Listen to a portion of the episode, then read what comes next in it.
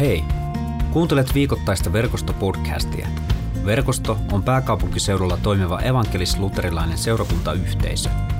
Podcast on kuunneltavissa Spotifyssa, SoundCloudissa ja Apple Podcastissa sekä katsottavissa YouTubessa. Lisää tietoa verkostosta löydät osoitteesta verkosto.net. Hyviä kuunteluhetkiä.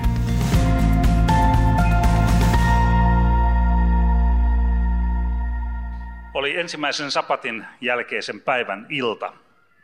Oppilaat olivat kätkeytyneet lukittujen ovien taakse, koska pelkäsivät juutalaisia. Äkkiä Jeesus ilmestyi heidän keskelleen ja sanoi, rauhaa teille. Tämän sanottuaan hän näytti heille käsiään ja kylkeään. Ilo valtasi oppilaat, kun he näkivät Herran. Rauhaa teille, sanoi Jeesus uudelleen. Niin kuin isä on lähettänyt minut, niin lähetän minä teidät. Näin sanottuaan hän henkäisi heitä kohti ja sanoi, ottakaa pyhä henki. Jos päästätte jonkun synneistään, hän saa ne anteeksi, mutta jos ette, hän ei saa niitä anteeksi. Tuomas, jota sanottiin myös Didymokseksi, oli yksi 12 oppilaasta. Hän ei kuitenkaan ollut muiden kanssa, kun Jeesus ilmestyi. Nämä kertoivat hänelle nähneensä Herran. Tuomas vastasi, tuota en kyllä usko, ennen kuin olen itse nähnyt reijät hänen käsissään ja kyljessään ja työntänyt niihin sormeni. Viikon päästä oppilaat olivat taas koolla ja tällä kertaa Tuomaskin oli joukossa mukana. Jeesus ilmestyi taas heidän keskelleen, vaikka ovet olivat lukossa. Hän sanoi, rauhaa teille. Sitten hän sanoi Tuomakselle, katso käsiäni ja laita sormisi tähän. Ojenna kätesi ja kosketa kylkeäni. Älä epäile, vaan usko minuun. Tuomas vastasi, Herrani ja Jumalani. Jeesus sanoi, uskotko, koska olet nähnyt minut? Onnellisia ovat ne, jotka eivät näe, mutta uskovat silti. Jeesus teki oppilaidensa nähden monia muitakin ihmeitä todisteeksi itsestään, mutta niistä ei ole kerrottu tässä kirjassa. Tämä kirja on kirjoitettu, jotta uskoisitte Jeesuksen olevan Kristus, Jumalan poika. Kun uskotte, saatte elää hänen nimensä voimasta. Näin. Ja siinähän Johannes kirjoitti hyvin selkeästi, että mikä se hänen evankeliuminsa tehtävä oli. Se, että me uskoisimme Jeesuksen olevan Kristus Jumalan poika.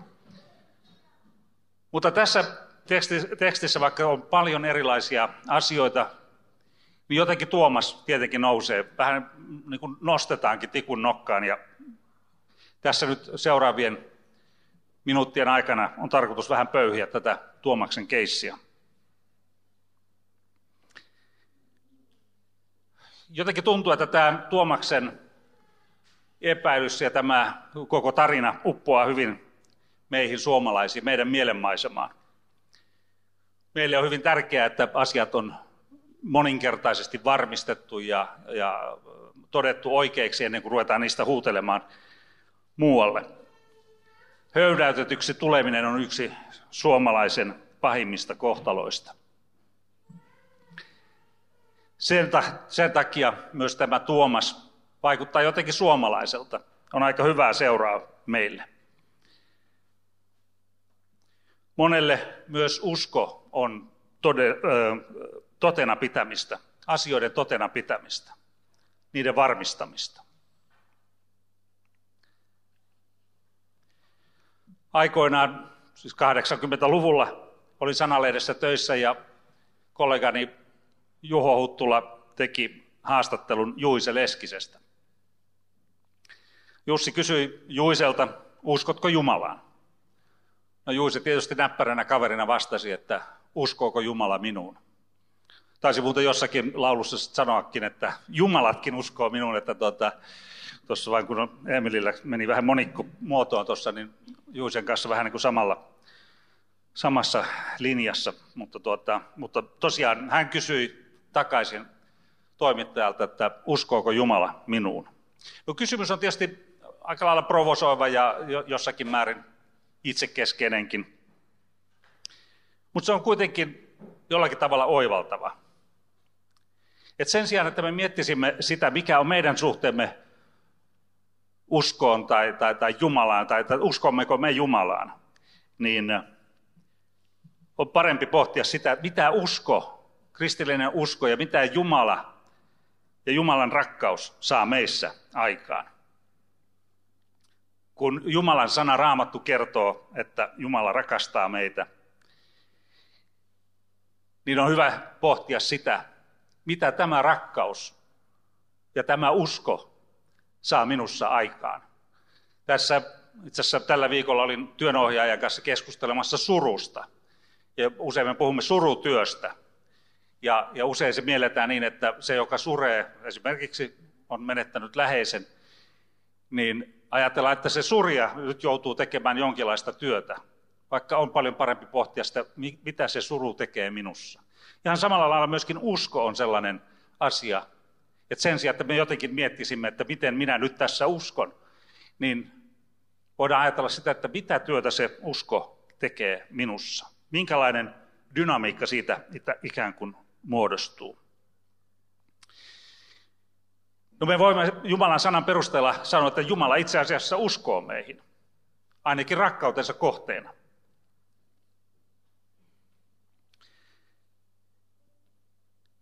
No sitten voidaan vähän pohtia tuota uskoa ja epäuskoa, joka nousi tuossa esille. Me jotenkin miellämme Tuomaksen nimenomaan epäilyn ja, ja, ja epäuskon apostolina jollakin tavalla. Meillä on Tuomas Messua, joka on jotenkin lähtenyt aikoinaan siitä, muistan kyllä kun se, se, se perustettiin ja, ja, ja nimenomaan sillä ajatuksella, että, että epäilijätkin voivat tulla, että ei tarvitse olla niin kuin suuri uskon varmuus voidakseen osallistua sinne. Ja sinänsä hyvä ajatus. Mutta tässä kohdassa tämä teksti, joka nyt luettiin, oli UT 2020 käännöksen mukainen käännös, joka julkaistiin pari vuotta sitten, mutta tuo kirkkoraamattu, joka on käännös vuodelta 1992, siinä käännetään Jeesuksen sanat Tuomakselle, älä ole epäuskoinen. Ja tämä on itse asiassa uskollisempi käännös tuolle alkutekstille. Kreikan kielessä on sana pistis. Pistis. Ja se tarkoittaa kyllä uskomista. Se käännetään meillä hyvin usein raamat, äh, niin kuin suomalaisessa käännöksessä sanalla usko tai uskominen tai uskoa. Mutta se itse asiassa tarkoittaa sellaista uskoa, joka sisältää luottamuksen. Eli se ei olekaan lähtökohtaisesti sitä, että me järjen päätelmällä voimme todeta, että tämä nyt on totta, vaan se on enemmänkin ojentautuminen, luottamuksen ojentautuminen kohti, kohti Jumalaa. Ja tätä epäuskon kysymystä joka itse asiassa siinä on apistis, eli kääntää sen toisinpäin. Jeesus nimenomaan puhuu Tuoma, Tuomakselle tästä hänen epäuskostaan, ei vain epäilystä, vaan epäuskosta. Epäilemisessä ei sinänsä ole mitään huonoa. Se on itse asiassa ihan samalla lailla kuin pelkokin jossakin tilassa, se on, tilanteessa se on ihmistä suojaava ää, tunne tai tarve. Ja, ja se saattaa monelta hölmöydeltä meitä suojatakin, kun ollaan vähän epäileväisiä, ettei heti sännätä mukaan johonkin sellaiseen, joka sitten osoittautuukin huonoksi tai sellaiseksi juonteeksi, joka, jossa ei ole syytä olla mukana. Mutta epäilys on siinä mielessä hyvä, että se on kysymysten esittämistä. Kyseenalaistaminen on nimenomaan kysymysten esittämistä. Ja se, mikä kysymysten esittämisessä on hyvää, on se, että se käynnistää pohdinnan. Sielunhoidossa ja terapiassa missä, tai mentoroineissa, mitä itsekin jonkun verran teen, niin usein olen huomannut, että hyvä kysymys on paljon parempi kuin jonkinlainen ehkä itsestä hyvältäkin tuntuva vastaus. Vaikka se olisikin oikea ja hyvä, hyvä ajatus, joka tietysti minulla niitä paljon onkin ja, ja mielelläni niitä jaankin, mutta, mutta jos ajatellaan sitä, että, että se on vähän kuin kaivoon kannettu vesi. On paljon parempi, että jos mä esitän kysymyksen, että mitä, miten itse ajattelet tästä asiasta. Tai esitän jonkun sellaisen kysymyksen, johon toinen vastaa, että enpä ole muuten koskaan miettinyt. Silloin tietää, että aha, nyt tuli uusi näkökulma, tässä lähti joku prosessi liikkeelle. Ja sen takia on paljon parempi, että ihminen tuottaa itse niitä vastauksia hyviin kysymyksiin. Eli siinä mielessä epäily on ihan, ihan hyvä. Mutta se on myöskin taitolaji. Koska epäilemisessä on se riski, että se muuttuu itseään ruokkivaksi kierteeksi. Ja se vakiinnuttaa asemansa ikään kuin elämän asenteena epäuskon muodossa. Eli epäusko onkin olotila ja asenne. Siitä tulee helposti etumerkki meidän elämällemme. Eli sitä epäilyä ja epäilemistä, kyseenalaistamista on syytä käyttää harkiten. On hyvä miettiä, että on mitäs minä nyt tässä oikeastaan epäilen. Varsinkin kun puhutaan uskosta, niin mitä minä siinä epäilen? Epäilenkö sitä, että onko Jumala olemassa? No se on aika iso kysymys. Ja me emme saa siihen varmaankaan semmoista vastausta, että, että me saamme jotenkin sellaisen tieteellisen tai jonkun muun vastauksen, että voimme sanoa, että no tämä nyt on ehdottomasti totena pidettävä asia. Mutta kuitenkin se vastaus, joka me annamme itsellemme tai ehkä toisillekin tähän kysymykseen, määrittää hyvin paljon sitä, miten me sitten, mitä muita johtopäätöksiä me teemme elämässä. Tai epäilemmekö me Jumalan rakkautta, varsinkin kun näemme omassa elämässä tai maailmassa tapahtuvan asioita, jossa on vaikea nähdä Jumalan rakkautta.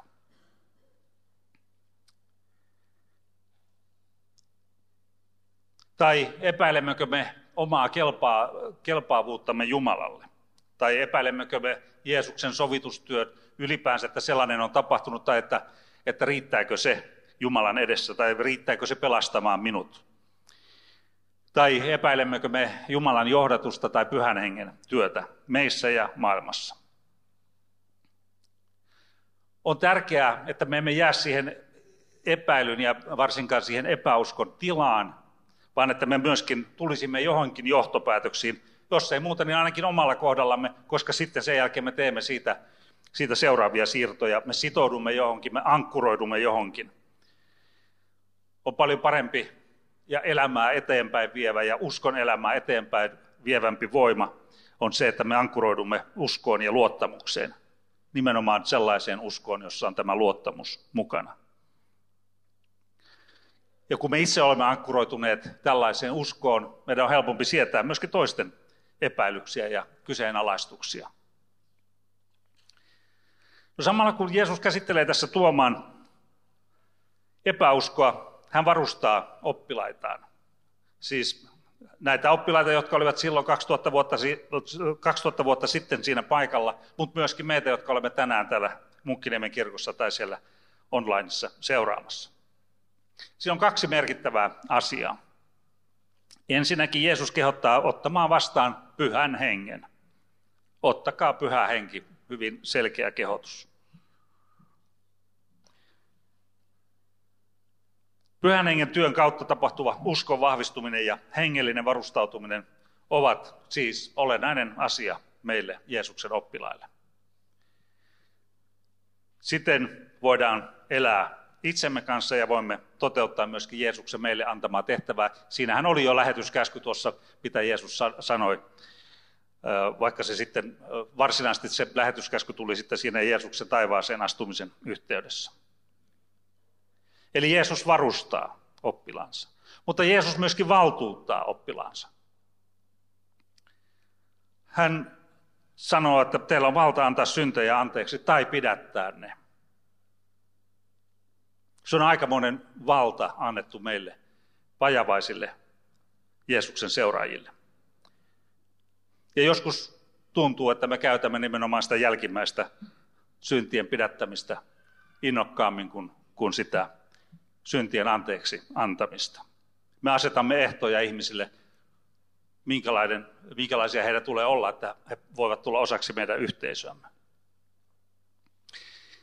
Sen takia uskonkin, että, että Jeesus haluaa tässä tämän vallan sijasta korostaa vastuuta. Niin kuin me tiedämme, että jos on valtaa, pitää olla myöskin vastuuta. syntyy hyvin vaarallista jälkeä siitä maailmassa valitettavan tuoreitakin esimerkkejä, jos ei vastuu kulje siinä, siinä samassa. Ja Jeesus haluaa tässä kun sanoa, että joo, kyllä teillä on valta antaa synnit anteeksi, mutta teillä on myöskin vastuu siitä, että jos te pidätätte toisen synnit, niin, synnit, niin tuota, siinä ei hyvä heilu. Eli on, me olemme ikään kuin siinä sulkemassa tai avaamassa, mieluumminkin avaamassa ihmisille ovea. Mutta ilman pyhää henkeä me emme pysty rakastamaan toisia ihmisiä sillä tavalla, kun Jumala haluaisi heitä rakastaa meidän kauttamme. Meidän tehtävä on kutsua erilaisissa elämäntilanteissa, erilaisista taustoista tulevia ihmisiä osaksi tätä meidän yhteisöä. Ihmiset saattavat olla myöskin eri kohdassa hengellisen kasvun polkua, tai eivät ehkä ole vielä löytäneetkään sitä. Kristittynä eläminen on kasvun tie. Ja tämä joskus saattaa meistä luterilaisesta tuntua, se haiskahtaa vähän hieltä, että tässä joutuu vähän niin kuin hommiin. Kasvaminen ei aina ole, ole ihan hauskaa eikä ihan lasten katseltavaa puuhaa. Mutta se on kristityllä aina kasvun tie, se on muutoksen tie. Ja minusta on tosi hyvin tärkeää ymmärtää se, että me emme vertaa omaa kasvuamme toisen kasvuun. Että no mä olen näin kasvanut ja aija sä, oot kasvanut. Tai toisinpäin, että oi oi oi, se on, se on niin pitkällä tuossa omassa kasvussa ja minä olen vasta täällä.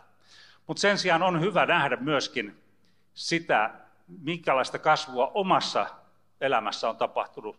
Meillä on niin paljon erilaisia asioita, me emme ole vertailukelpoisia siinä suhteessa toisiimme, että voitaisiin sanoa, että, että kun toi on tuollainen noin, ja mä olen vain tällainen tai, tai miten päin sitä asiaa katsoo. Mutta samalla myöskin näkee Jumalan uskollisuuden silloin, kun, kun Jumala on vienyt sitä kasvuprosessia läpi.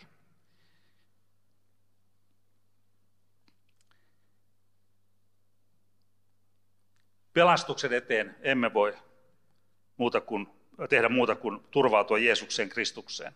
Mutta kristittynä kasvamisessa voimme ruokkia itseämme asioilla, jotka vievät elämääni eteenpäin ja sitä kasvuani eteenpäin. Joku sanoi kerran minulle, kun puhuimme hengellisestä kasvusta, että Jumalan pitää kasvaa ja minun vähetä. No, täytyy sanoa, että minulle tämä väheneminen, kun nyt 60 vuotta tässä on taivaltanut täällä näin, niin joutuu toteamaan, että tämä vähenemisen prosessi on ollut suurin kasvuprosessi omassa elämässäni ja valitettavan hidas. Eikä voi sanoa, että, että minä sen tein. En voi kirjoittaa sitä kirjaa nöyryydestä ja kuinka sen saavutin, puhumattakaan armosta ja kuinka sen ansaitsin. Ja nyt kun olen vielä se trilogian täydentänyt kirjalla kärsivällisyyttä käden käänteessä, niin tuota, ja lisänimellä, että sielun rauhaa ripeäotteisille, niin se sopii meille ADHD-ihmisille oikein hyvin. Eli se, täytyy vain katsoa sitä, mitä Jumala on tehnyt, todeta, että Jumala on ollut uskollinen. Ja silloin, kun tuntuu, että en jaksa enää, että tämä kasvu käy nyt liikaa jo lihaksille, tai keholle ehkä enemmänkin, kun ei niitä lihaksia oikein sitten ollutkaan, niin, niin joutuu vain nöyränä toteamaan sen, että, että Jumala on vienyt sen uskollisesti läpi, eikä hän ei ole kauhistunut sitä minun kipuani. Ja sekin on, on omalla laillaan myöskin rakkautta. Sitä on usein, niin kuin jokainen meistä on jollakin lailla haavoittunut, me olemme traumatisoituneita ja me, me koetamme jotenkin rakentaa pöhöttynyttä itsetuntoa ja usein saatamme omaa häpeämme kompensoida ylpeydellä tai jollakin muulla sellaisella reaktiolla. Ja kun sitä omaa kasvupolkua katsoo, niin joutuu toteamaan, että aika paljon roiskeita on tullut, tullut kyllä läheisten päälle. On joutunut pyytämään anteeksi usein ja isoja asioita. Asioita, joita ei, ei voi korjata enää. Että jos on avioliitosta mennyt vuosia, ehkä vuosikymmeniäkin, sama lasten elämästä vielä tärkeitä vaiheita, itse on ollut poissa tai jotakin muuta, joita lapset käyvät sitten läpi ei siinä auta muuhun pyytää anteeksi ja ilman sitä mutta-sanaa. Se on helposti, helposti sanoa, että joo, mä olin pois, mutta kun isän piti silloin tienata leipää ja isän piti sitä ja isän piti tätä. Ei, vaan sanoi, että anna anteeksi, että en ollut kotona silloin, kun olisit tarvinnut minua siellä. Piste. Kokeilkaapa sitä. Onnittelen teitä, jos olette tehneet sen lasten kanssa. Eipä ole ihan helppoa puhua, eikä nyt kerro tätä sen takia, että minä sen tein, koska tota, sitten jossakin vaiheessa vaan lasten tuskan katsominen oli liian, liian kovaa. Että, ja, ja kun tiesin, että tästä ei ole mitään muuta ulospääsyä kuin se, että minä pyydän anteeksi ehdoittaa. Onneksi lapset ovat antaneet, mutta siitä huolimattahan he joutuvat monien niiden asioiden kanssa tekemään työtä, niin kuin jokainen meistä joutuu tekemään. Ja se toinen asia on myöskin se, että me annamme anteeksi. Esimerkiksi omille vanhemmillemme, täysin riippumatta siitä, ovatko elossa tai, tai, tai, tai ovatko kuolleet tai, tai, tai se, että pyytävätkö he anteeksi. Sillä me vapautamme itsemme ja vapautamme toki vanhempammekin tai, tai joku muu, jolle, joka on rikkunut jollakin lailla meitä vastaan, niin anteeksi antaminen on se vapautuksen tie siellä. Näin. Muutos on Jumalan työ. Hengellinen kasvu ei ole siis minun ponnistustani, mutta se on muutettavaksi antautumista. Se on antautumista kasvuun ja myöskin sen muutokseen liittyvän kivun sietämistä. Silloin kun meillä on sellainen seurakuntayhteisö tai mikä tahansa yhteisö, jossa on rakastavia ihmisiä ympärillä, on helpompi sietää tuota kipua. Ja silloin kun me olemme yhdessä, me voimme myös tukea toisia ihmisiä, jotka kamppailevat omien kysymystensä kanssa.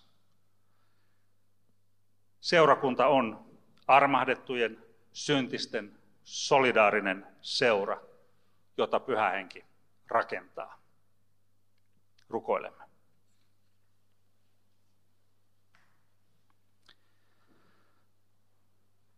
Pyhä Jumala, rakas taivaallinen Isä, kiitos siitä, että sinä rakastat meitä.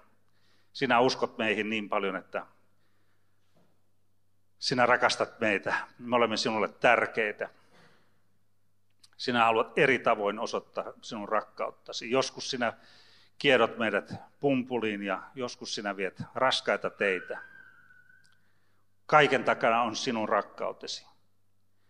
Ja kiitos, että sinun rakkautesi huipentui siihen, että sinä lähetit oman poikasi ihmiseksi ja annoit meidän ihmisten naulita hänet ristiin. Kiitos, että meillä on syntien anteeksi antamus Jeesuksen veressä ja ristin työssä. Herra, me tunnustamme sinun edessäsi meidän laiminlyöntimme ja virheemme suhteessa sinuun, toisiin ihmisiin ja myös itseemme. Herra, anna meille anteeksi meidän rikoksemme ja meidän syntimme,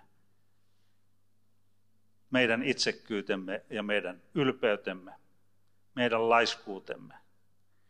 Kaikki se, mikä on kantanut huonoa hedelmää meidän elämässämme ja toisten ihmisten elämässä. Ja me kiitämme ja ylistämme siitä, että sinä annat kaiken anteeksi.